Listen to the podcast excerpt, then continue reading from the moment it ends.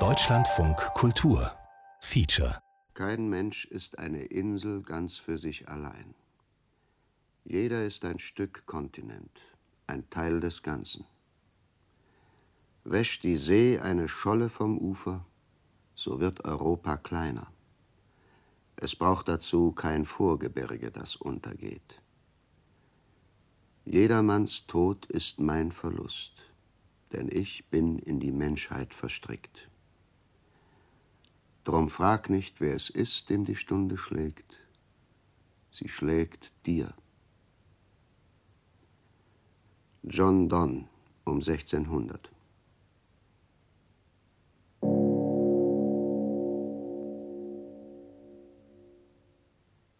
Dies ist ein Bericht über einen Film ohnegleichen. Er ist ohne Drehbuch gemacht, ohne Stars. Auf der Leinwand erscheinen nur äh, ganz gewöhnliche Leute. Im Originaltext heißt es an dieser Stelle Only Creatures of the Family of Man, aber das kann man im Deutschen kaum sagen, schade. Wir müssen also dabei bleiben, ganz gewöhnliche Leute. Und die Geschichte, die ihnen widerfährt, ist bekannt. Sie ist wahr, sie hat sich wirklich ereignet und jedermann weiß es. In diesem Film aber wird sie ein zweites Mal wahr und wirklich, und das ist das Wunder. Diese Menschen spielen nicht, das ist kein Schauspiel mehr. Sie leiden, wie jene anderen gelitten haben, und ihr Schicksal springt über auf jeden, der ihnen zusieht. Es bleibt uns keine Möglichkeit, uns noch zu distanzieren. Dieser Film macht uns zu Zeugen und Stellvertretern, und ein Kino voll Zeugen und Stellvertreter ist mehr als ein Kino voll Publikum. Ich zweifle nicht daran, dass diese Geschichte nun nicht mehr vergessen werden kann. Zuerst sieht man ein Dorf, ein Dorf im Frieden. Es ist übrigens ein Bergmannsdorf. Männer, Frauen, Kinder.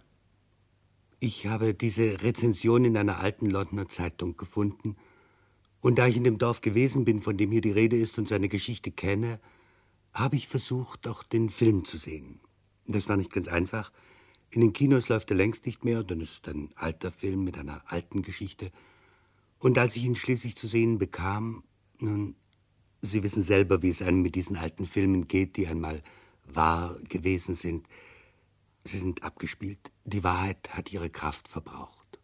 Der Ton kommt wie aus einer anderen Welt, das Bild ist verschrammt und verregnet, und durch den Regen hindurch schauen sie einen an, die Gesichter grau, fremd, aus einer Ferne, in die es keinen Rückweg gibt. Von dem angeblich so unausweichlichen Zeugnis für eine wahre Geschichte war ein irritierendes Geflimmer übrig geblieben, und ich saß da und schaute hinauf auf die Leinwand, und eine Zeit lang dachte ich, nein, es ist ein Irrtum, es springt nichts mehr über, und es ist nicht mehr wirklich, was da geschieht. Bis ein Moment kam, da war es kein Irrtum mehr. Da stimmte der Satz mit dem Schicksal und den Stellvertretern plötzlich wieder.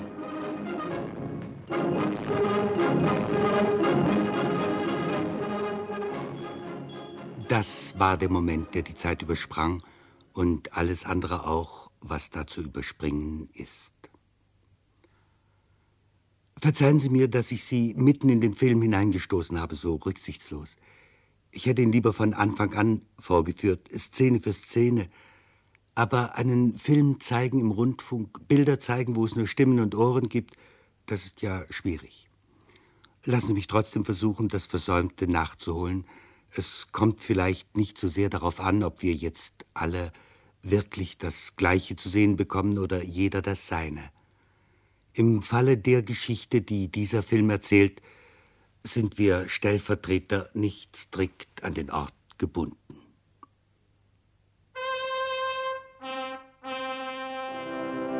The Silent Village. Das schweigende Dorf.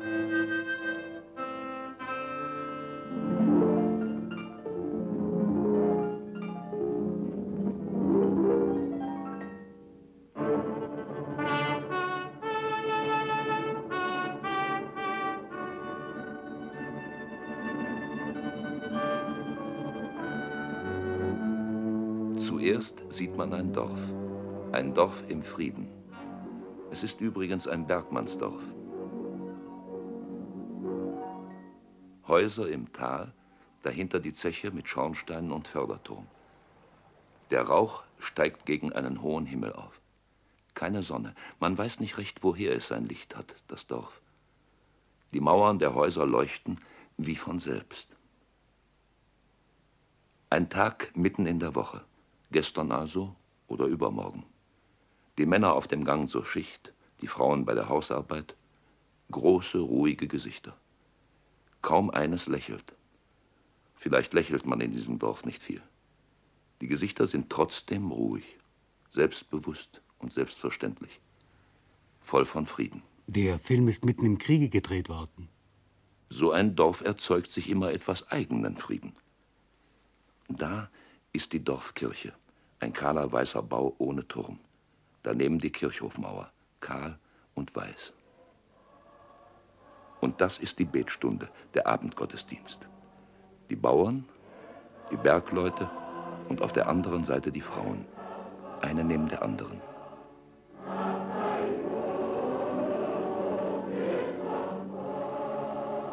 Schöne Gesichter? Ach nein, einfache Gesichter. Altmodisch ein wenig, wie aus Holz geschnitten, voller Einfachheit und Ernst. Der Frieden ist eine so ernste Sache.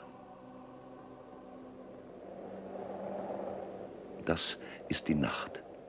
Und nach der Nacht beginnt der neue Tag im Dorf. Die Bergleute sind wieder eingefahren, die Frauen haben im Hause zu tun, auch im Garten. Eine scheuert die Treppe, eine andere kocht. Ein alter Mann gräbt sein Beet um, ein junges Mädchen holt Kohlen. Da drüben wird Wäsche gewaschen. Ein Dorf irgendwo in der Welt. Es gibt solche Täler und Dörfer zu Hunderten bei uns und woanders. Dass es irgendwo ist, befremdet ein wenig, aber auf der anderen Seite leben wir nicht auch nur irgendwo.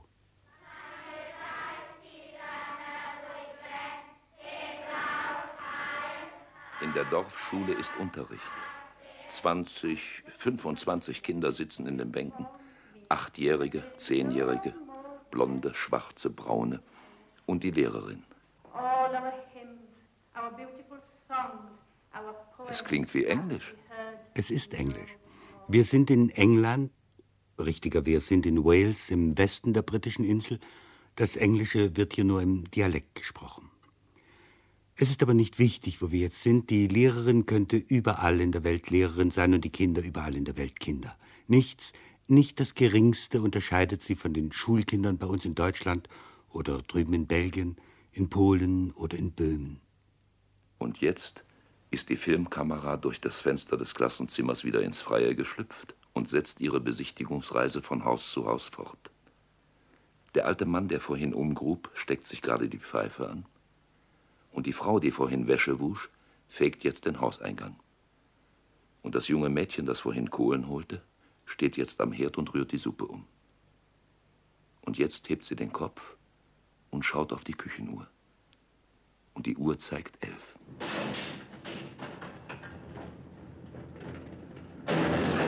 Im Bergwerk über dem Tal geht's auch auf den Mittag zu. Der Förderkorb kommt aus der Tiefe und verschwindet wieder und reißt uns mit hinunter. Und erst im Stollen unten wird's wieder hell. Da vorn sieht man Lichtpunkte. Die Grubenlampen der Männer. Wie es in einem Bergwerk aussieht, wissen Sie schon von vielen Filmen her. Ist eine Zeche wie hundert andere. Dienstag, Mittwoch, Donnerstag. Die Woche geht weiter. Sie unterscheiden sich kaum voneinander, die Tage. Nur dass Dienstags Stammtisch ist und Mittwochs Kino und Donnerstags Gemeinderatssitzung. Und in der nächsten Woche scheint die Sonne vielleicht oder es schneit. Und in der übernächsten gibt es eine Braut im Dorf und die Frauen stecken in den Schleier fest im Haar. Es sieht so aus, als wären die Monate und Jahre so eines Dorfes aus lauter einerlei gemacht, aus lauter Tagen, die einander zum Verwechseln ähnlich sind. Und als wäre es immer so gewesen, von Anfang an, und werde immer so weitergehen so dass sich von all dem gar nichts erzählen lasse als eine Kette von winzigen, nichtssagenden Geschichten. Die keinen Anfang haben und kein Ende und erst recht keinen Film mehr geben. Eine Ewigkeit geht alles gut. 14 Minuten dauert diese gute Ewigkeit. Das ist viel Zeit, fast zu viel Zeit in einem Film. Gerade in dem Moment aber, in dem das fließende Panorama des Dorfs in Momentaufnahmen zu zerfallen droht und das Leben, das gewöhnliche, normale, seine Zuschauer zu langweilen beginnt, weil es so selbstverständlich ist, dass es aussieht, als habe es nichts zu bedeuten,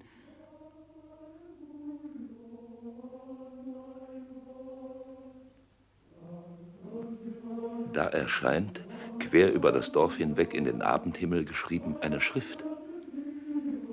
Such is life as come. So sieht das Leben aus in den Tälern und Dörfern von Wales. Überall sah es so aus, so oder so ähnlich. Bis. Aber da verschwindet die Schrift schon. Und es wird hell. Morgen. Die Sonne kommt hervor. Ein Frühlingstag scheint's. Ja, es war im Frühjahr, im März. Der Dorfbach zwischen den Wiesen, die Steinbrücke, die ihn hoch überspannt. Und da kommt ein Auto. Das erste Auto in diesem Film. Da kommt es. Eine schwarze, verschlossene Limousine mit einem Blechtrichter auf dem Dach. Und es fährt über die Brücke und über den Dorfbach hinweg. Und jetzt biegt es ein in die Straße und fährt an den Häusern entlang und am Eismann vorbei, der gerade kommt und es anstarrt. Und der alte Mann im Garten lässt seine Pfeife sinken und kommt an den Zaun.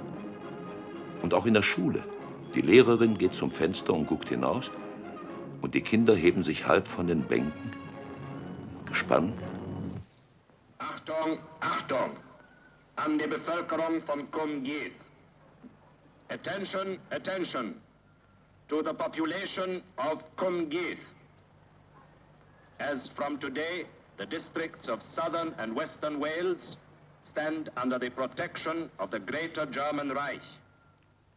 Nun, wir haben es mit einem englischen Film zu tun, in dem Englisch gesprochen wird. Aber da es sich bei dieser Bekanntmachung um einen ursprünglich deutschen Text handelt, der hier nur ins Englische übersetzt wurde und da diese Texte heute noch nachgelesen werden können in manchen Archiven, lässt sich ziemlich genau sagen, was der Lautsprecher des Autos an diesem 15. März irgendwo bekannt gegeben hat. An die Bevölkerung von Kumgit. Eure Heimat wird mit dem heutigen Tage Protektorat des Großdeutschen Reiches. Der zuständige Reichsprotektor ruft alle Klassen des Volkes auf, ihm in loyaler Zusammenarbeit bei der Wiederherstellung ihrer Heimat zu helfen. Haltet Ruhe, geht an eure Arbeit, vertraut dem Führer. And put your trust in the Führer. Das Auto fährt gröhlend die Dorfstraße hinauf, langsam, im Schritt, Haus um Haus nehmend. Aber die Fenster, die sich vorhin einen Spalt weit geöffnet hatten, schließen sich jetzt eins nach dem anderen. Das junge Mädchen wendet sich seinem Suppentopf zu, die Frau, die den Hausflur gefegt hat, klopft den Besen aus und schließt die Haustür und das Auto ist ausgesperrt. Die Musik bleibt draußen. Und draußen bleibt. Attention, attention to the population of. As from today, Aber das Dorf ist wie ausgestorben mit einem Male. Die Türen haben sich geschlossen, die Fenster sind erblindet. Das Auto ist nur noch eine schwarze, stumpfe Maschine, die die leere Straße hinaufkriecht, mit spiegelnden Glasscheiben, so dass man nicht erkennen kann, wer drin sitzt. Put your trust in the Führer. Und die schwarze, unmenschliche Maschine kriecht gröhlend weiter zwischen den verschlossenen Häusern und blinden Fenstern, dringt immer tiefer ein in die Fremde, diesen einzigen Hinterhalt, den ganz gewöhnliche Leute einem Feinde bereiten können. Die hundert winzigen, nichts und gar nichts sagenden Geschehnisse, aus denen das Leben eines Dorfes gemacht ist, stehen still. Es beginnt die Geschichte, die etwas sagt. Das geschah am 15. März 1939.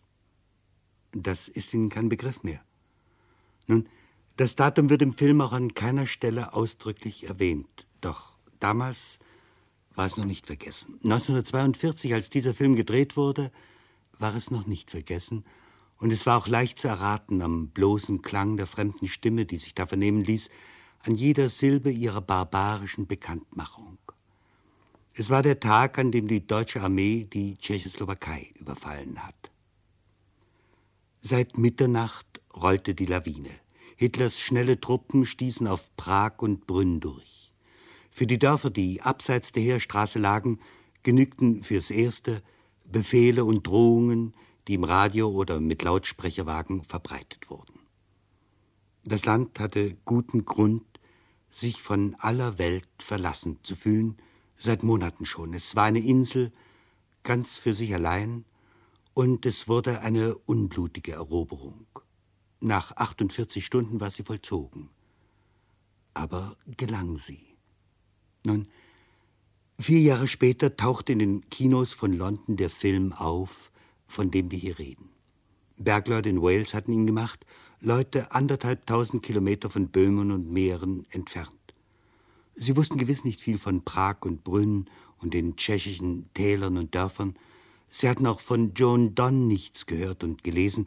Sie hatten ihren eigenen Albtraum von der Wirklichkeit. Sie wussten selber, dass jedermanns Leiden auch ihr Leiden sei und jedermanns Tod ihr Verlust und dass man nicht fragen dürfe, wer es sei, dem die Stunde geschlagen habe. Es war die ihre. Die Zeitungen schrieben nach der Aufführung ihres Filmes Die Grenzen verschwinden, die Himmelsrichtungen haben keine Kraft mehr. Das kleine Cumgid in Wales wird vor unseren Augen zu einem Dorf in Böhmen, ohne dass jemand einen Stein verrückte. Die große Betroffenheit macht aus Waliser Bergleuten tschechische Bergleute und aus Tschechen Waliser. Mehr noch, die nationalen Unterscheidungen verlieren jede Bedeutung. Was übrig bleibt, sind Menschen. Only creatures of the family of man heißt es hier noch einmal im Original. Wir haben es vorhin mit ganz gewöhnliche Leute übersetzt. Vielleicht sollten wir jetzt doch einmal wörtlich sagen, was übrig bleibt, sind Wesen, sind Geschöpfe aus der Familie der Menschen. Es macht nichts aus, dass es ungeschickt klingt. Sie merken, wie es gemeint ist. Der Albtraum von einer Wirklichkeit, die sich anderthalbtausend Kilometer entfernt vollzog, halb verschleiert von Geheimhaltung, überwogen vom Kriege, der ins dritte Jahr ging, als dieser Film gedreht wurde.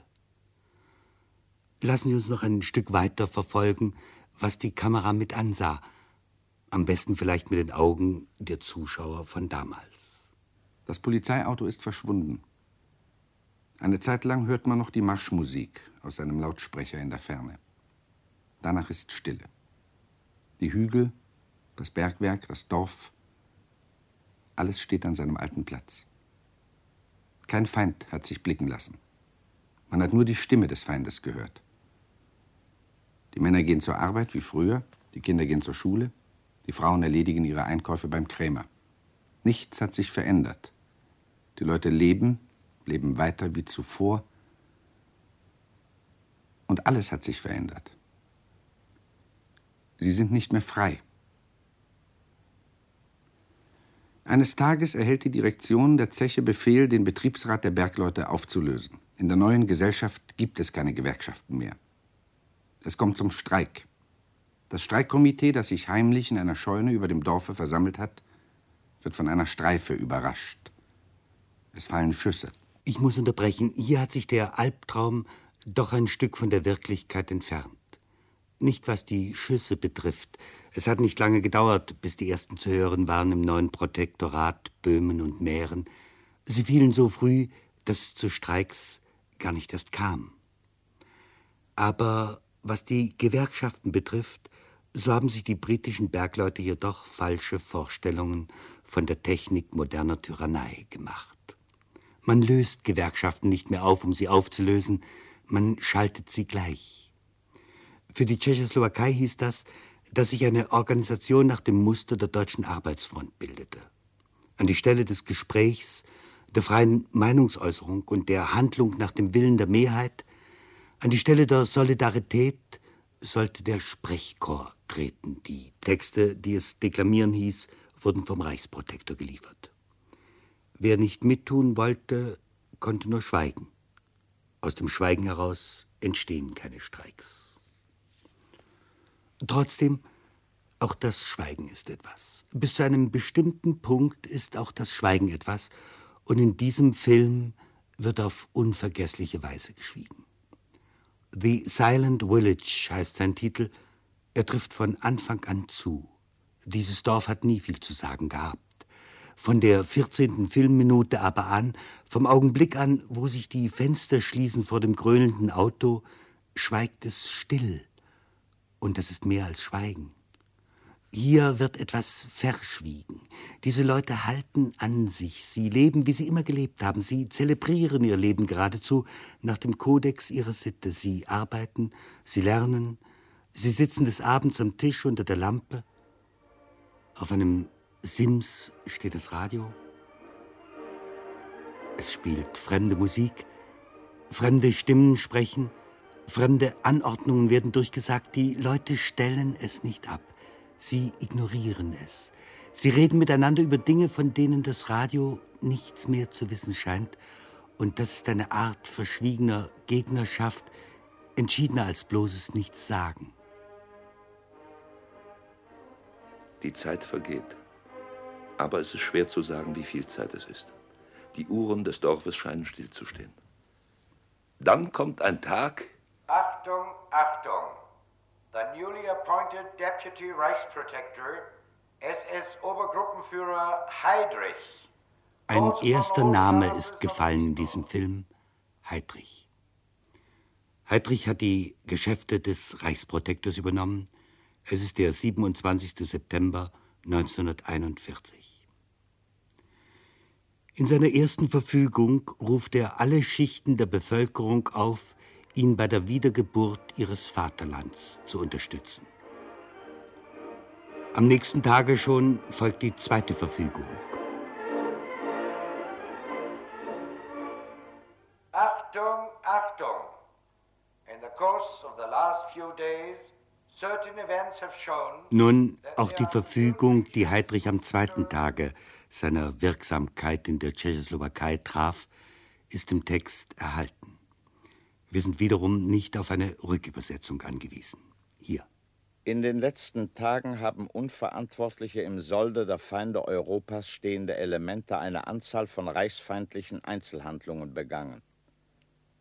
Durch eine damit verbundene Propaganda haben diese Elemente versucht, die Bevölkerung des Protektorats in Gegensatz zu den Interessen des Reichs zu bringen.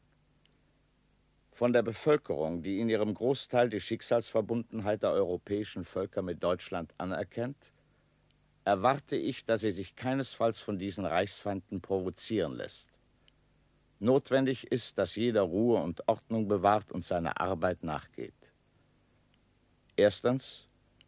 Zum Schutze der Interessen des Reichs und der Bevölkerung des Protektorats verhänge ich daher bis auf weiteres den zivilen Ausnahmezustand.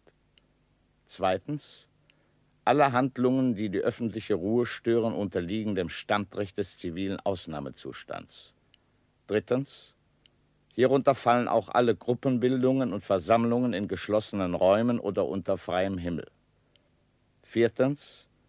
Wer die Kenntnis derartiger Handlungen oder Vorhaben nicht sofort den zuständigen Behörden mitteilt, unterliegt wie der Täter dem Standrecht des zivilen Ausnahmezustands der Reichsprotektor mit der Führung der Geschäfte beauftragt, Heydrich, SS-Obergruppenführer und General der Polizei.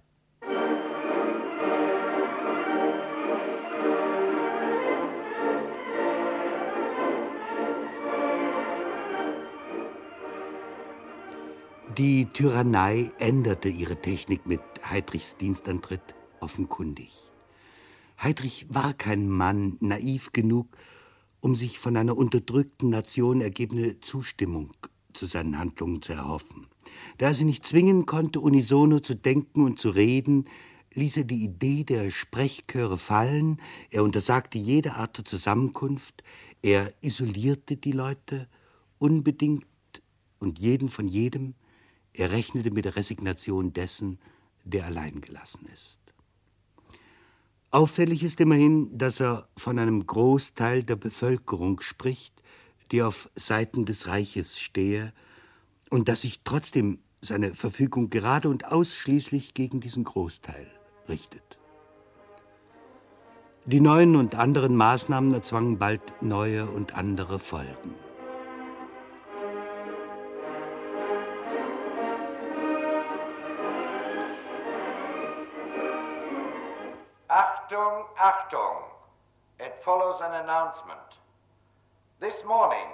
10:32, a murderous attempt was made on the life of the Deputy Reichsprotector, SS Obergruppenführer and General of the Police. Attentat auf Heydrich.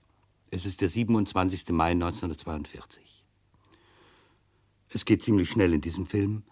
Es ging aber auch in Wahrheit ziemlich schnell. Heydrich war nur acht Monate im Amt und das Attentat überlebte er nur um neun Tage. Die Bergleute von Kumgit haben nicht versucht, den Anschlag auf Heydrich in ihrem Film darzustellen. Das lag nicht in ihrer Absicht. Sie wollten Folgen zeigen, nichts als die Folgen und nicht die Ursachen. Es hätte aber auch nicht im Rahmen ihrer Möglichkeiten gelegen. Sie wussten nicht, wer Heydrich war. Es kann sein, dass Sie vor dem Attentat noch nicht einmal seinen Namen gehört hatten, und die ihn kannten, den Namen, konnten keine Vorstellung damit verbinden. Heydrich, das war für die Welt das Dunkle, das Böse, das systematisch Verbrecherische schlechthin und in einer so exklusiven Form, dass man sich nicht vorzustellen vermochte, es könne in einem Menschen verkörpert sein. Er war aber ein Mensch, und nicht einmal er, er wenigstens war eine Insel ganz für sich allein. Wir wissen es, hier sollte uns die Erinnerung nicht im Stich lassen. Sein Lebenslauf. Reinhard Heydrich wurde 1904 geboren als Sohn eines sächsischen Musiklehrers.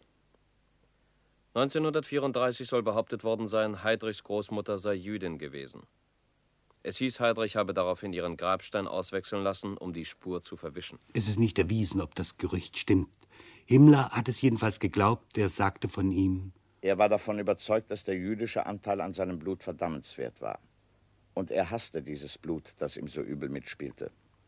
Der Führer konnte sich im Kampf gegen die Juden wirklich keinen besseren Mann aussuchen als Heydrich, der keine Gnade kannte und kein Mitleid. Das klingt romantisch grausig. Ein Rassenenthusiast treibt Tiefenpsychologie, ein Fanatiker denkt logisch. Es sei aber zugegeben, dass auch mehrere Historiker, die sich mit Heydrich befasst haben, bei ihm nach Minderwertigkeitskomplexen gesucht haben, unwillkürlich wahrscheinlich, denn es ist kaum ausdenkbar, dass ein Mensch seines Schlags nicht von Grund auf beschädigt gewesen sein müsse. Heydrich wurde aktiver Reichsmarineoffizier quittierte jedoch 1931 schon den Dienst auf Veranlassung. Wiederum angeblich auf Veranlassung. Der Admiralität. Der Grund soll ein Verhältnis zur Tochter eines Marinebeamten gewesen sein. Er wurde Angestellter der NSDAP, trat der SS bei und wirkte bei der Niederschlagung des Röhmputsches mit. Er organisierte den ersten Judenpogrom in Deutschland, den 9. November 1938. Er hatte sich durchgesetzt. Als Chef der Gestapo und des SD, SS-Obergruppenführer und General der Polizei wurde er 1941 Nachfolger des Freiherrn von Neurath in den Dienstgeschäften eines Reichsprotektors auf der Prager Burg. Eine Laufbahn, eine Karriere, ein Sturz nach oben in den Abgrund. Noch einige Dokumente zur Klärung der Konturen. Heydrich von Göring beauftragt, Pläne für eine Endlösung der Judenfrage auszuarbeiten, leitete die berüchtigte Wannsee-Besprechung zwischen SS und den Vertretern der Ministerien am 20. Januar 1942 ein mit der Verlesung seines hier folgenden Exposés. In großen Arbeitskolonnen unter Trennung der Geschlechter werden die arbeitsfähigen Juden straßenbauend in diese Gebiete geführt. Gemeint sind Polen und die Ukraine wo zweifellos ein Großteil durch natürliche Verminderung ausfallen wird.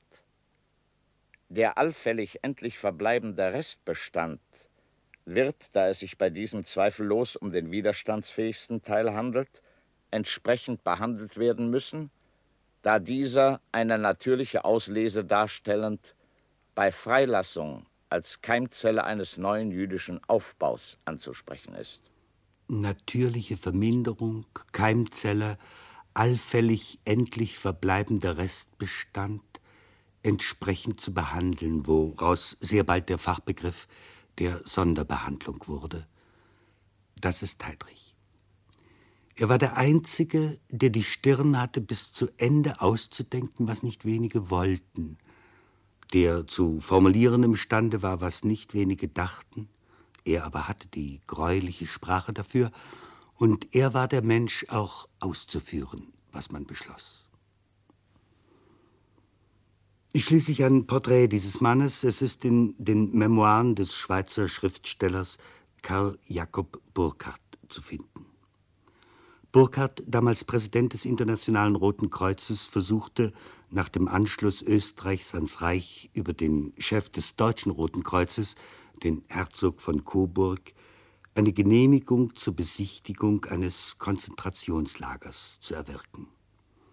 Der Herzog lud ihn mit Heydrich zusammen zu einer Abendgesellschaft ein.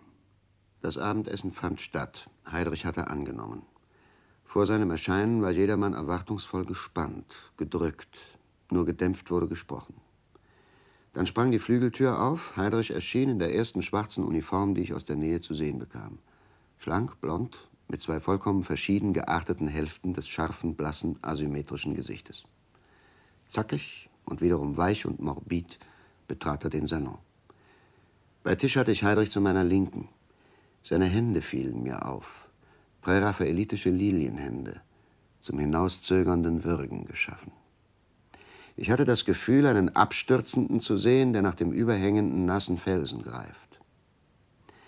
Nachdem die Tafel aufgehoben war, sagte er mir kalt: Wir haben nicht vom Gegenstand Ihres Besuchs gesprochen. Gehen wir hinüber. Dann waren wir in des Herzogs Arbeitszimmer allein. Ein blitzschneller Blick Heidrichs nach rechts und links auf die Vorhänge, Gewohnheit. Dann schaute er mich zum ersten Male eine Sekunde lang an. Es schauen mich zwei Personen gleichzeitig an, sagte ich mir. Sie wollen Konzentrationslager besuchen. Wir können alles zeigen. Es geht aber nicht an, dass Sie unvorbereitet, ohne Führung und Erklärung die Häftlinge sprechen. Er stellte sich vor mich hin und indem er über meine linke Schulter schaute, sagte er gepresst: Man hält uns für Bluthunde im Ausland, ist das nicht so? Und dann? Es ist fast zu hart für den Einzelnen, aber hart wie Granit müssen wir sein, sonst geht das Werk unseres Führers zugrunde. Viel später wird man uns danken für das, was wir auf uns geladen haben. Gleich darauf verließ Heidrich die Herrengesellschaft. Ein junger, böser Todesgott. Ein Blick in den Kalender der Taten, für die sich der junge Todesgott Dank erwartete, speziell von den Tschechen und natürlich für viel später erst, zeigt 1941, 27. September. Heydrich geht nach Prag. 28. September. Proklamation des zivilen Ausnahmezustands und Einsetzung der Standgerichte Prag und Brünn. Oktober 41. Verschärfte Bestimmungen für die Juden im Protektorat. November 41. Die alte Festung Theresienstadt in Böhmen wird KZ. Januar 1942. Die ersten 7000 Juden treffen in Theresienstadt ein. Die Deportation beginnt. In den folgenden zehn Monaten 70.000 Menschen werden im Lager zusammengepfercht, darunter 15.000 Kinder. Diese Zahlen beziehen sich ausschließlich auf tschechische Juden und nur auf das Heydrich-Jahr 1942. Über das Gebiet der Slowakei wurden gesonderte Listen geführt. Von diesen 70.000 Menschen lebten Ende des Krieges noch 2700 von den 15.000 Kindern 100. Zur Politik, die Heydrich den übrigen Tschechen gegenüber betrieb. Um die kriegswichtige Industrie des Protektorats produktiv zu machen, umwarb Heydrich die Arbeiterschaft mit Solidaritätserklärungen, Versprechungen, mit Lebensmittel-Sonderzuteilungen für Mehrleistung und Überstunden, mit der Einrichtung einer KDF-artigen Urlauberorganisation. Dafür nahm er ihnen die Führer, eine große Verhaftungswelle räumte unter der Intelligenz, unter Politikern und Gewerkschaftlern auf. In den Notizen eines Häftlings finden sich die Sätze: Wir sitzen im Pankratz. Wir sind verhaftet. Schuld? Von Schuld ist überhaupt nicht die Rede. Von nichts ist die Rede. Man redet nicht mit uns. Wir sehen sie nicht einmal. Wir sehen nur die nackten Gefängnismauern und uns. Ein Postbote ist eingeliefert worden. Er grübelt. Er sagt immerzu, Sie müssen mich verwechselt haben. Aber mit wem? Neun andere haben gelacht, als jemand ein Gedicht über die Nazis vorlas. Von einer anderen Schuld wissen auch sie nichts. Nur der Lehrerin hat man bei der Verhaftung etwas gesagt. Sie habe Flugblätter verteilt. Flugblätter schaut sie uns an, ich habe nicht einmal einen zu sehen bekommen. Abends werden dann unten im Gang Namen gerufen. Immer ein Name und dann ein Hier. Und dann wieder ein Name und wieder ein Hier. 17 Tage nach Heydrichs Dienstantritt konnte das zuständige Kommandoamt der Waffen-SS infolgedessen bereits folgende Meldung aus Prag zu den Akten nehmen. Über den Einsatz der Waffen-SS im Protektorat anlässlich des zivilen Ausnahmezustands erstatte ich folgenden ersten Zwischenbericht. Zu Erschießungen bzw. zur Aufsichtsführung bei Erhängungen werden in gegenseitigem Wechsel sämtliche Bataillone der Waffen-SS im Protektorat herangezogen. Es fanden bisher statt insgesamt 191 Hinrichtungen. Gezeichnet Unleserlich Generalleutnant der Waffen-SS. Heydrich war damals gerade zwei Wochen im Amt. Siebeneinhalb Monate Amtszeit blieben ihm noch. Er nützte sie bis zum letzten Augenblick, so dass es in einer Trauerrede bei seinem Staatsbegräbnis dann heißen konnte, es habe den 38-Jährigen herausgerissen mitten aus seinem vollen Schaffen für Deutschlands Zukunft. Zwei Unbekannte hatten am 27. Mai eine Bombe unter seinen Mercedes geworfen. Der amtliche Bericht über das Attentat vom SD herausgegeben stellt fest, das Attentat hat bei den Tschechen zunächst viel Schadenfreude und Genugtuung hervorgerufen, die unverhohlen zum Ausdruck kam. SS-Gruppenführer Frank, Heydrichs Stellvertreter, schrieb daraufhin im Völkischen Beobachter: Als Reinhard Heydrich in den Morgenstunden des 4. Juni sein junges, heißes Leben aufgab und ich mit Oberstgruppenführer Dalüge bei ihm weilte, schworen wir, das Vermächtnis unseres Kameraden zu erfüllen. Seine Richtlinien werden eingehalten. Und Sie hielten den Schwur. Sie hielten die Richtlinien ein. Der SD meldete sechs Wochen nach dem Anschlag offiziell, die Standgerichte Prag und Brünn haben 1331 Personen zum Tode verurteilt, darunter 201 Frau. Das ist die Summe. Die Spezifikation zählt auf 400 Personen hingerichtet wegen Gutheißung des Attentats. Weitere 100, da sie nicht ordnungsgemäß polizeilich gemeldet waren. Weiter? Die Wirkung war nachhaltig. In der tschechischen Bevölkerung trat eine merkliche Beruhigung ein. Weiter? Gegen die Ortschaft Ležaky wurden darüber hinaus besondere Maßnahmen durchgeführt. Acht Häuser, 33 Männer und Frauen. Ferner wurden Vergeltungsmaßnahmen durchgeführt gegen die Ortschaft Lidice.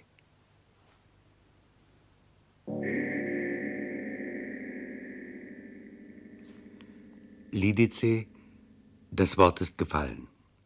Das schweigende Dorf hat seinen Namen und ist nicht mehr irgendwo. Es liegt in Nordböhmen, eine halbe Stunde vor Prag. Die Bergleute von Cumgit in Wales, anderthalb tausend Kilometer von Prag entfernt, wussten genau, in welche Richtung sie zu denken hatten. Auch hier in Lidice ist übrigens ein Film gedreht worden, gleichfalls 1942, im selben Jahre wie der andere, nur ist er ganz kurz, er dauert nur ein paar Minuten. Er könnte viel länger sein, sagte mir jemand. Material ist genug da. Sie müssen tagelang gefilmt haben. Aber das meiste davon ist im Archiv, man kann es nicht vorzeigen. Was man vorzeigen kann, habe ich gesehen in Lidice. Oder genauer dort, wo Lidice gestanden hat. Ich habe es mir zweimal angesehen, in dem kleinen Vorführraum, den Sie dort haben. Zuerst allein, das zweite Mal mit Zuschauern zusammen, wie sie jeden Tag nach Lidice kommen, um über die große leere Grashalde zu gehen und sich danach diesen Film anzuschauen. Es wird nur dieser eine in Lidice gespielt.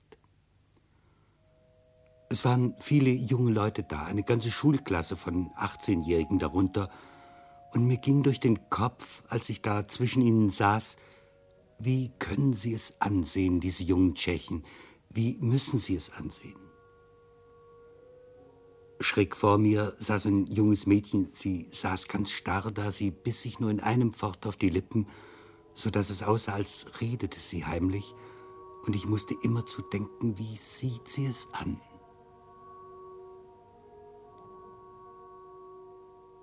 Da ist es ja, das Dorf. Jetzt noch einmal von der anderen Seite gesehen. Die Dächer, die Kirche, dahinter die Hügel.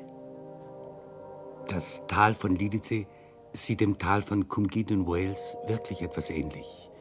Eine Spur heller und lieblicher vielleicht ein böhmisches Tal.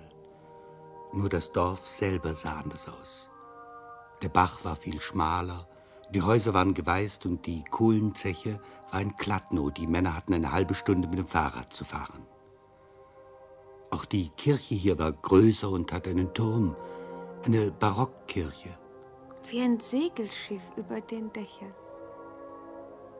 Nur, dass sie sich nicht bewegt. Nichts bewegt sich. Bewegt sich hier überhaupt nicht? Nein, nichts. Der Anfang des Films ist nur eine Montage aus Fotografien.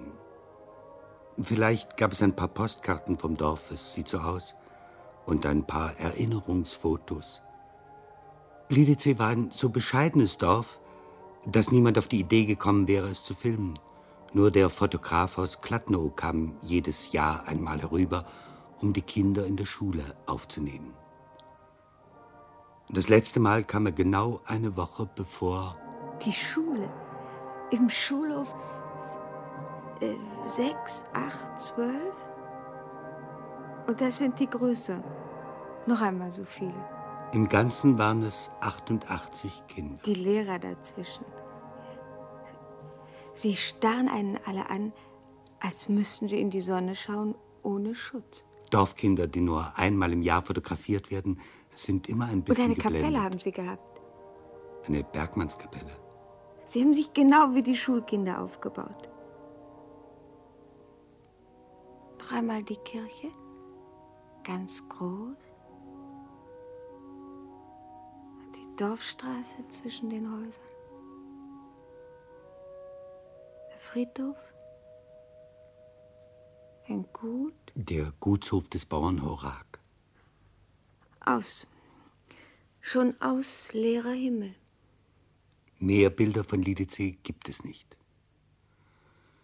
Das nächste, was der Film zeigt, ist eine Zeitung. Der neue Tag, Prag, den 10. Juni Im 1942. Zuge der Fahndungen nach den Mördern des SS-Obergruppenführers Heydrich wurden einwandfreie Beweise dafür gefunden, dass die Bevölkerung der Ortschaft Lidice dem in Frage kommenden Täterkreis Hilfe leistete.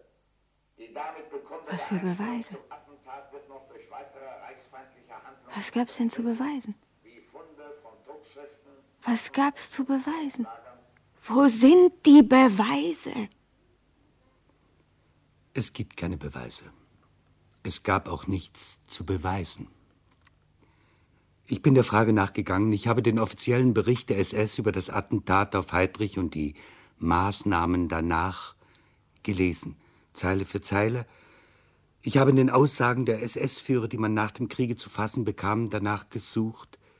Ich habe nichts gefunden, was den Namen eines Beweises verdiente. Sie haben gar nicht versucht, etwas zu beweisen. Heidrichs Rächer, Gruppenführer Karl Hermann Frank, hat 1942 folgenden Schuldspruch gefällt. Im Zuge der Fahndungen wurden einwandfreie Hinweise dafür gefunden, dass die Bevölkerung von Lidice dem in Frage kommenden Täterkreis Hilfe leistete. Die damit bekundete Einstellung zum Attentat wird durch weitere reichsfeindliche Handlungen unterstrichen, wie Funde von staatsfeindlichen Druckschriften, Waffen- und Munitionslagern, eines illegalen Senders sowie bewirtschaftete Waren in größerem Ausmaß und durch die Tatsache, dass Ortseinwohner sich im aktiven Dienst des Feindes im Ausland befinden. Wir gehen die Behauptungen Punkt für Punkt durch. Die Bevölkerung von Lidice hat den Attentätern Hilfe geleistet. Die Anschuldigung ist falsch. Frank wusste es genau, als er den Schuldspruch diktierte. Er hat es ja auch sehr vorsichtig formuliert.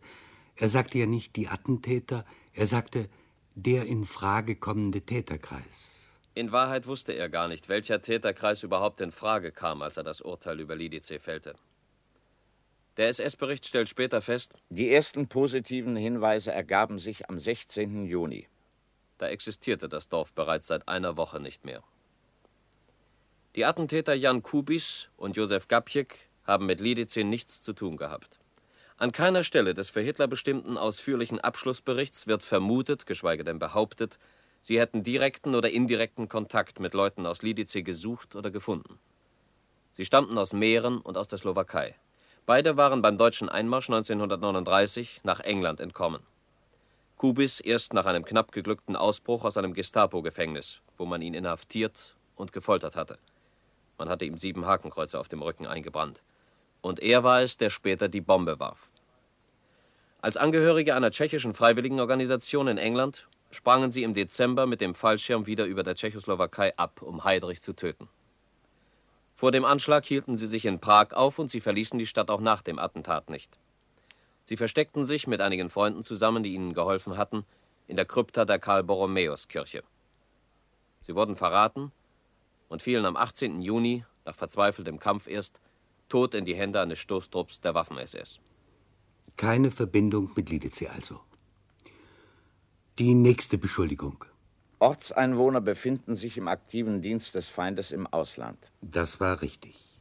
Zwei junge Leute aus Lidice waren 1939 nach England emigriert. Und nach dem Bombenanschlag auf Heydrich wurden ihre Angehörigen verhaftet. Es existiert noch ein Gestapo-Fernschreiben an das Prager Standgericht. Dringend, dringend, sofort vorlegen. Ich schlage nachgenannte Angehörige und nähere Verwandte des flüchtigen Josef Horak und Josef Schibrny zur Exekution vor, da sie in begründetem Verdacht stehen, von der Tätigkeit der Geflüchteten In? Kenntnis zu haben und diese hierbei zu unterstützen. Es folgen die Namen von acht Männern und sieben Frauen. Sie wurden hingerichtet. Der Vorschlag, sie umzubringen, erwähnt das Attentat als Grund jedoch mit keinem Wort. Und er wurde überhaupt erst drei Tage nach dem Untergang von Lidice gemacht. Der nächste Punkt. In Lidice wurden bewirtschaftete Waren in größerem Ausmaß gefunden. Bewirtschaftet und ablieferungspflichtig waren Lebensmittel. Aber hat es irgendwo ein Dorf gegeben, das nichts, gar nichts für sich selber zurückbehalten hätte? Es wurden staatsfeindliche Druckschriften und Waffen- und Munitionslager gefunden. Den Punkt Druckschriften hielt der Gestapo-Chef von Kladno, Wiesmann, der die Durchsuchung von Lidice geleitet hatte, nicht aufrecht, als man ihm nach dem Kriege den Prozess machte. Und was die Waffen und die Munitionslager betrifft, so gab Gestapomann Thompson zu Protokoll, er habe Wiesmann ganze zwei Jagdflinten, eine Pistole und eine Blechdose voll Schrot herbeischaffen können und dazu gesagt, Da, das ist der ganze Dreck von Lidice. Aber es wurde ein Geheimsender gefunden. Der Abschlussbericht der SS erwähnt ihn. Auf seinen nicht veröffentlichten Seiten wird aber ausdrücklich hinzugefügt, dass dieser Sender bei dem Dorfe Lejaki gefunden worden sei. Lejaki war von Lidice über 100 Kilometer weit entfernt. Außerdem wurde es erst 14 Tage nach Lidice zerstört. Alles in allem also. Wurden einwandfreie Beweise dafür gefunden, dass die Bevölkerung der Ortschaft Lidice... Was für Beweise? Wo sind die Beweise? Es gibt keinen Beweis, nicht einen einzigen. Es gab nur einmal eine Spur, die nach Lidice führte, einen Verdacht, eine merkwürdige Geschichte. Sechs Tage nach dem Attentat auf Heydrich wurde ein Brief abgefangen, der in Kladno bei Lidice aufgegeben und an eine junge Arbeiterin in Slani bei Lidice gerichtet war. Im Umschlag lag ein Zettelchen. Liebe Anutschka, entschuldige, dass ich jetzt erst schreibe. Aber ich habe viel Arbeit und Sorgen. Was ich tun wollte, habe ich getan. Am entscheidenden Tag habe ich auf der Chabarna geschlafen. Ich bin gesund. Auf Wiedersehen diese Woche und danach nicht mehr, Milan. Das sah zugegebenermaßen verdächtig aus. Die Gestapo verhaftete Anutschka, verhaftete Milan, machte Haussuchungen in der Chabarna, einigen Häusern, die abseits von Lidice lagen, aber zum Dorf gehörten. Die Haussuchung ergab nichts. Aber die beiden jungen Leute waren sofort geständig. Sie hatten ein Verhältnis miteinander. Milan, verheiratet, was Anutschka nicht wusste, wollte seine Beziehung zu dem Mädchen abbrechen, da ihm Angst geworden war, seine Frau könnte dahinter kommen. Daher das Auf Wiedersehen diese Woche und danach nicht mehr. Der Einfall eines dummen Jungen. Man spielt den Helden aus dem Untergrund, um seinem Mädchen zu imponieren und macht ihr gleichzeitig unwiderleglich klar, weshalb es aus sein müsse, man muss fliehen. Die verhafteten Gestapo-Chefs haben nach dem Kriege zu Protokoll gegeben, es sei ihnen klar gewesen, dass die jungen Leute mit dem Attentat nichts zu tun gehabt hätten. Milan hatte ein Alibi.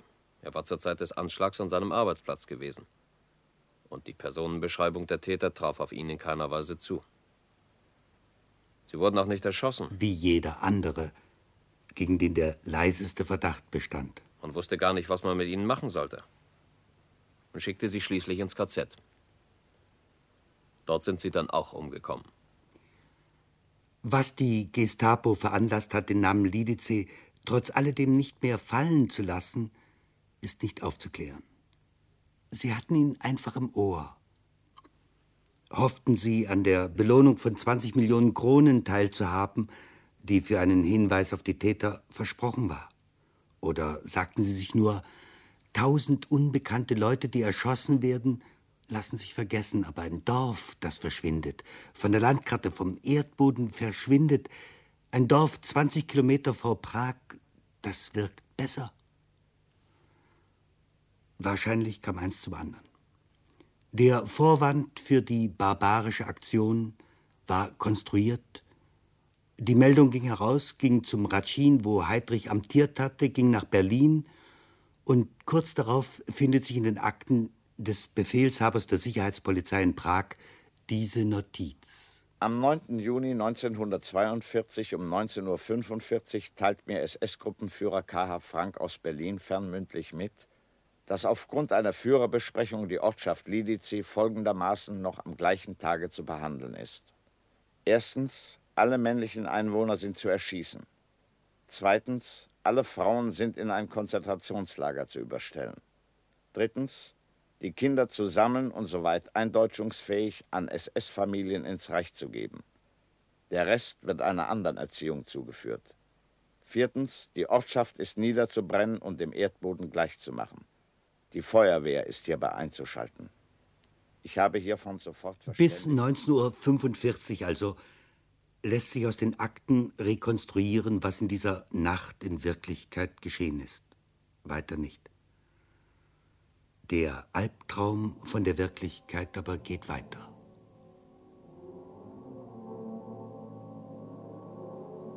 Wagner. Seit Heydrich tot ist, spielen sie Wagner im Radio. Jeden Tag. Aber die Leute drehen nicht ab. Sie drehen auch nicht ab, wenn die Durchsagen kommen. Sie hören es gar nicht mehr. Oder wenn sie es hören, so zeigen sie es einander jedenfalls nicht. Sie machen ihre Arbeit. Sie sitzen beim Mittagessen, beim Abendbrot, beim Frühstück am anderen Morgen. Und die Durchsagen gehen über ihre Köpfe hin, eine nach der anderen. Befehle, Drohungen, Aufrufe, Bekanntmachungen, wer wieder erschossen worden ist. Denn seit drei Tagen sind die Erschießungen im Gang. Aber die Kinder gehen zur Schule und kommen wieder nach Haus. Und dann gibt's Mittagessen und später Abendbrot, als wäre alles wie immer. Alles in Ordnung. Nur, dass man jetzt manchmal ein fremdes Gesicht zwischen den Leuten sieht. Nur für Momente. Sie verstecken die fremden Männer gleich wieder. Auf dem Boden, hinter der Küche. Und dann sitzen sie wieder allein am Tisch, die man schon kennt. Die junge Frau, die geheiratet hat. Der alte Mann mit der Pfeife. Da geht's wieder los. Wieder ein Aufruf. It follows an announcement. Wieder Erschießung. who is sentenced to death by shooting. Davy Davids, Eine. born 1901. Hannah Davids, Zwei. born 1903. Di Alice Davids, Drei. born 1922. Megan Davids, Vier. born 1924. To the population of Comgier. Das ist doch nicht das Radio. Das ist doch. Da draußen grölt er wieder, der Lautsprecher. Das Auto mit dem Lautsprecher fährt wieder durchs Dorf. Die Fahndungen haben ergeben, die Attentäter sind im Dorf. Versteckt.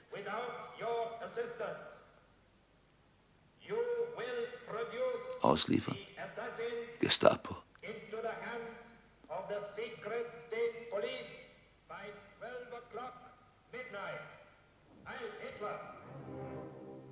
Zeit bis Mitternacht.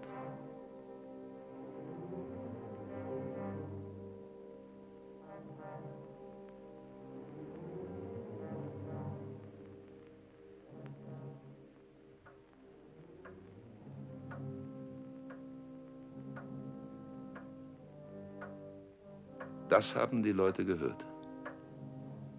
Sie sagen nichts. Sie sagen immer noch nichts, aber gehört haben sie es. Die Frau in der Wohnstube steht auf und geht zum Kamin und schüttet Kohlen aufs Feuer. Und der alte Mann und das Kind in der Küche blättern weiter in dem Buch, das der alte Mann auf den Knien hat. Und der junge Mann putzt sein Rad weiter. Und der Krämer guckt weiter in sein Kontobuch und seine Frau schaut ihm über die Schulter. Aber er schreibt gar nicht.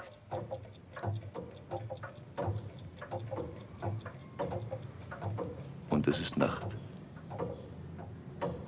Das Dorf liegt im Tal. Haus an Haus in der Nacht. So ist es nicht ganz gewesen. Wir wissen es. Es war Nacht, das ist richtig, aber die Leute hatten niemanden versteckt in ihrem Dorf. Die SS wusste es schon, denn ein paar Tage früher hat sie ja die Häuser durchsucht. Sie behaupteten nur der Welt gegenüber, die Attentäter wären im Dorfe gewesen. Und die Bergleute in Wales, die den Film gemacht haben, im gleichen Jahr noch aus ihrem Traum von der Wirklichkeit heraus, und weil sie nicht fragten, wem die Stunde geschlagen habe, sondern wussten, dass es jedermanns Stunde war, sie haben die Nachricht geglaubt. Es war ja auch nicht vorstellbar, dass man gar keine Beweise gegen Lidice in der Hand gehabt hätte. So viel Zynismus war nicht vorstellbar. Die Leute in Lidice mögen geahnt haben, was ihnen drohte. Aber die Wahrheit ist, dass kein Lautsprecherwagen im Dorf war und sie warnte und ihnen ein Ultimatum stellte. Es ging ganz schnell, ohne Ankündigung. Da, überall. Mit einem Maler sind sie da, überall. Gesichter? Nein, nur Stahlhelme und breite Beine und Stiefel. Und da kommen die Ersten, die Männer. Und sie gehen alle nach links, weil der Stahlhelm nach links hinüber genickt hat. Und die Frauen kommen jetzt auch aus den Häusern. Der Stahlhelm schickt sie nach rechts. Und jetzt dürfen die Kinder, die bei den Frauen sind, nicht weiter mit. Sie müssen bei den Lastwagen bleiben, die auf der Dorfstraße aufgefahren sind. Alle Kinder. Und die Frauen müssen allein weitergehen. Und sie gehen weiter. Die Straße hinauf. Und jetzt haben die Ersten die Brücke erreicht, wo das Dorf aufhört. Und gehen über den Bach.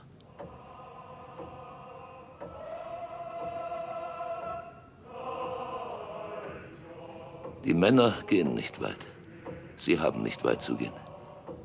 Der Trupp der Stahlhelme begleitet sie.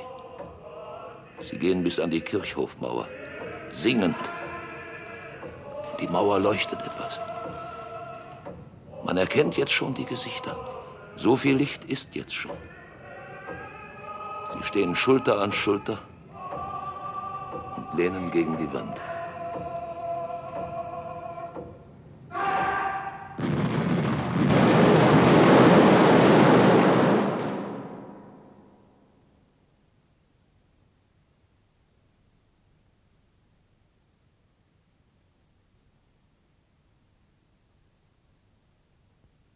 Wir wohnten auf einem Hügel über dem Dorf, sodass wir das Tal überschauen konnten. In der Nacht damals wurden wir durch Lärm und Motorengeräusche. In der Nacht gegen drei, wir schliefen. Da wurden wir geweckt durch den Lärm, den es überall plötzlich. Es war um drei in der Nacht, da schlug es an unsere Fenster, gleich darauf auch an die Tür. Ich rief und mein Mann machte auf und da stürzten sie schon herein. So beginnen die Aussagen der Frauen von Lidice, die sie 1945 zu Protokoll gegeben haben. Ich habe diese Frauen, die Überlebenden, in Lidice gesehen, aber ich habe nicht mit ihnen gesprochen, nicht über diese Nacht. Es gab da Verständigungsschwierigkeiten. Sie sprechen Tschechisch. Vielleicht, dass die eine oder andere früher ein wenig Deutsch verstanden hat. Es gab früher viele Tschechen, die Deutsch konnten. Sie haben es im KZ verlernt.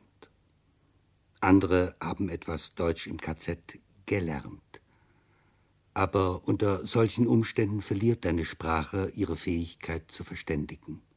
Ich habe sie nicht gefragt. Wir brauchen auch ihre Aussagen nicht vorzulesen.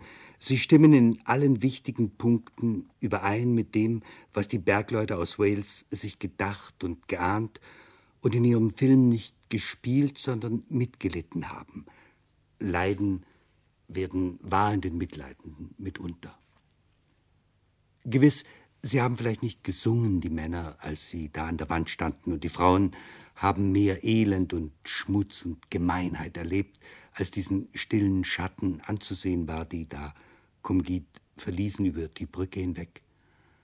Aber der Unterschied ist nicht wichtig. Wir haben sie gehen sehen. Es war ein alter Film, den wir uns angesehen haben. Ein alter Film mit einer alten Geschichte, der in keinem Kino mehr läuft. Ich habe es Ihnen nicht verschwiegen. Warum zerrten wir ihn also noch einmal ans Licht? Ich bin Ihnen Antwort schuldig, ich weiß es wohl. Der zweite Film, der über den Untergang des schweigenden Dorfs gedreht wurde, ist die Antwort. Dass er von uns Deutschen gedreht worden ist, ist die Antwort. Dass er jeden Tag angeschaut werden kann, von vielen Menschen und von vielen Menschen auch angeschaut wird, das ist die Antwort. Als Heidrichs Stellvertreter Frank 1946 vor Gericht stand, wurde er gefragt. Auf welche Weise waren Sie an der Aktion Lidice beteiligt? Wir zitieren ja aus dem Protokoll. Er antwortete. Es war ein direkter Führerbefehl. Aber Sie sind in Lidice gewesen. Warum? Es interessierte mich. Denn es ist sicherlich keine normale Sache, dass ein Dorf vom Erdboden verschwindet. Ich kann mich vage entsinnen, dass mir später im Tschernin-Palais auch ein Schmalfilm vorgeführt wurde der von der Aktion Lidice handelte. Dieser Film ist gefunden worden in einem von der SS hinterlassenen Archiv. Er lag dort in der Abteilung Kultur- und Lehrfilme. Wir sahen vorhin seinen Anfang, die Montage aus Fotografien. Man hat sie später davor gesetzt. Dann kommt die Zeitungsnotiz, im Zuge der Fahndung nach den Mördern des SS-Obergruppenführers Heydrich wurden Und danach kommt, was sie an Ort und Stelle gefilmt haben. Dieser zweite Film fängt dort an, wo der Film der Waliser Bergleute etwa endete. Nach der Erschießung der Männer also. Es war ja Nacht. Sie brauchten Licht zum Filmen. Man braucht zum Filmen mehr Licht als zum Schießen. Aber als es hell genug war, Mein Gott, das sind sie. Das sind sie. Man sieht, wie sie gekommen sind. In Lastwagen 30, 50, vielleicht 100 Mann. Das Ende der Lastwagenreihe ist nicht abzusehen. Sie traten an. Es war nicht SS, es waren Polizisten in grünen Uniformen. Die gleichen Uniformen, die bei uns an den Verkehrskreuzungen standen oder alte Frauen über die Straße führten. SS war gar nicht dabei. Doch ja, ich entsinne mich, drei SS-Offiziere waren dabei in wehenden Umhängen. Sie standen am Dorfrand, am Rande des Tals, und sie standen da wie am Rand eines Vulkans, denn das Tal war mit Rauch gefüllt, der sich nur langsam verzog. Die Kamera schwenkte die Rauchwand entlang an den Häusern hin, die Giebel standen wie vage Zeichnungen im ziehenden Rauch. Es gab auch Sprengungen. Sie sprengten die Häuser. Polizisten liefen ins Bild, sie liefen die Dorfstraße hinunter und die Kamera folgte ihnen ein Stück und schwenkte dann aber auf die brennenden Häuser in der Nähe. Die Dächer kippten herunter, die Türen sprangen auf und heraus quoll es schwarz. Die Fenster zersprangen. Zwei Polizisten gingen durchs Bild, die Kamera sah ihnen nach, aber dann schaute sie durch ein leeres, brennendes Fensterkreuz auf eine Wiese hinaus, auf den Garten des Horakschen Guts, wo sie lagen, die Toten, die Erschossenen. Sie lagen alle in einer Richtung, immer zehn beieinander, so wie sie erschossen worden waren. Und die beiden Polizeioffiziere, die vorhin durchs Bild gelaufen waren, standen dabei. Das habe ich zweimal gesehen. Ich musste es zweimal ansehen. Ich musste es mir ja merken. Und das zweite Mal sah ich es zwischen den Köpfen der jungen Leute hindurch, die vor mir saßen, und von der Leinwand her fiel etwas Licht über die Köpfe hin und auf das Gesicht des Mädchens schräg vor mir, die sich die Lippen biss, dass ich erst dachte, sie redete, aber sie biss sich nur auf die Lippen. Als sich der Rauch verzogen hatte, waren die Männer beim Aufräumen. Jungen vom Arbeitsdienst, 17 Jahre alt. Sie kamen mit Feldbahngleisen und Loren und zogen alles Eisen heraus aus dem Schutt, weil es noch zu verwenden war, und warfen es auf einen Haufen. Aber die Trümmer fuhren sie in den Talgrund vier Wochen lang. Vier Wochen, es wurde einmal gesagt. Und langsam füllte sich der Grund des Tals. Andere brachen Gräber auf, auf dem Friedhof. Man sah in die offenen Gräber hinein, und man sah, wie sie die Särge heraufholten und aufbrachen, und einer von den 17-jährigen Arbeitsdienstmännern hatte den halb verwesten Kopf eines Toten auf einen Pfahl gestülpt. Dann sprengten sie wieder. Und man sah wieder Mauern sinken und Häuser stürzen, und Wüste entstand. Auch ein Sprengplan von Lidice wurde gezeigt, ein Grundriss des Dorfs, die Häuser viereckig die Straße hinauf, und die Vierecke waren schraffiert und gepunktet und mit Kreuzen gefüllt. Das bedeutete. Schraffierte Felder, Räumleistung des Arbeitsdienstes. Punktierte Felder, Räumleistung der Waffen-SS. Karierte Felder, Räumleistung der Pionierkompanie Moorigel. Es wurden abgeleistet 20.000 Arbeitsstunden. Aber sie hatten sich ja in die Arbeit geteilt. Am Ende zogen sie ab mit Lastwagen, wie sie gekommen waren. Das Ortsschild war umgeworfen, das Tal war in Wüste verwandelt und nur drei Polizisten blieben zurück. Einer kam nahe heran und schaute jetzt groß von der Leinwand auf uns herunter. Er lachte nicht, er war nicht ernst, er schaute nur groß von der Leinwand, ein Gesicht ohne Ausdruck, im Stahlhelm, sah auf mich und auf die Jungen vor mir und blickte das Mädchen an, die immer noch aussah, als redete sie, und ich dachte, wie sieht sie es an? Was sagt sie? Was würde sie sagen, wenn sie erführe, dass ich's bin, der hinter ihr sitzt? Wird sie, wird sie mich fragen, was sie den fragen möchte, der sie da ansieht und nichts sagt? Wir sind ja Stellvertreter und es gäbe viele Fragen. Sie sind hier? Wo sind Sie gewesen damals? Wo sind Sie damals gewesen? Was haben Sie damals getan? Was tun Sie jetzt? Was werden Sie tun? Wir sind ja Stellvertreter, so dass man uns jederzeit fragen kann. Und es gibt viele Antworten darauf, wenn es auch eigentlich nur eine Antwort geben sollte. Ich habe die Frauen von Lidice nicht befragt, nachdem ich den Film gesehen hatte, und von sich aus haben sie mir nichts gesagt. Nur eine hat mir eine Akte auf den Tisch gelegt, die war nicht stumm. Nachdem die Einwohner dieses Dorfes durch ihre Tätigkeit gegen die erlassenen Gesetze schärfstens verstoßen haben, sind die männlichen Einwohner erschossen worden? Die Gestapo meldete amtlich, dass es 199 waren. Sind die Frauen in ein Konzentrationslager überstellt worden? Es waren 191 Frauen, von denen 52 im Lager umgekommen sind. Sind die Kinder einer geeigneten Erziehung zugeführt worden? Es waren 88 Kinder. Später ist lange nach ihnen gesucht worden, bis sich in einem Archiv folgender Briefwechsel fand. Litzmannstadt, den 20. Juni an das Reichssicherheitshauptamt zu Händen SS-Obersturmbannführer Eichmann. Am 13. Juni sind hier 88 tschechische Kinder aus Lidice eingetroffen. Ich bitte von dort zu klären, was mit den Kindern weiter zu geschehen hat. Krumay, Obersturmannführer.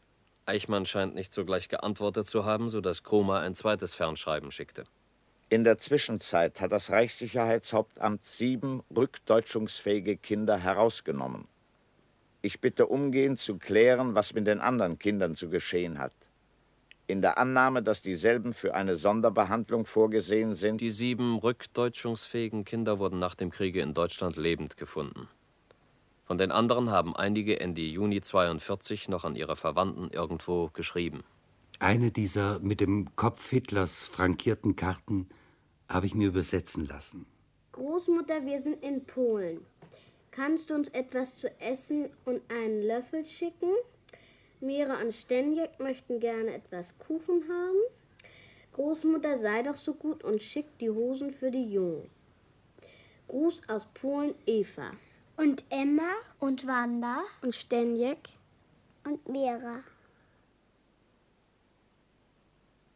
Diese Kinder werden zuletzt in einem Schriftstück vom 2. Juli 42 erwähnt. Bescheinigung. Aufgrund eines Fernschreibens des Reichssicherheitshauptamts wurden heute 81 Tschechenkinder, welche vorübergehend im Lager Gneisenaustraße untergebracht waren, der Staatspolizeistelle Litzmannstadt richtig übergeben.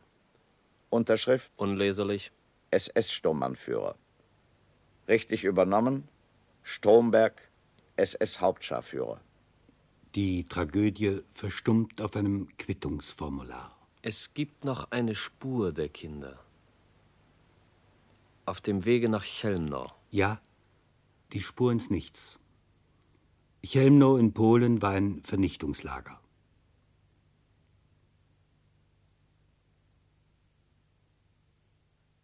Kein Mensch ist eine Insel, ganz für sich allein. Jeder ist ein Stück Kontinent, ein Teil des Ganzen. Wäscht die See eine Scholle vom Ufer, so wird Europa kleiner. Es braucht dazu kein Vorgebirge, das untergeht. Jedermanns Tod ist mein Verlust, denn ich bin in die Menschheit verstrickt. Drum frag nicht, wer es ist, dem die Stunde schlägt. Sie schlägt dir. John Donne um 1600.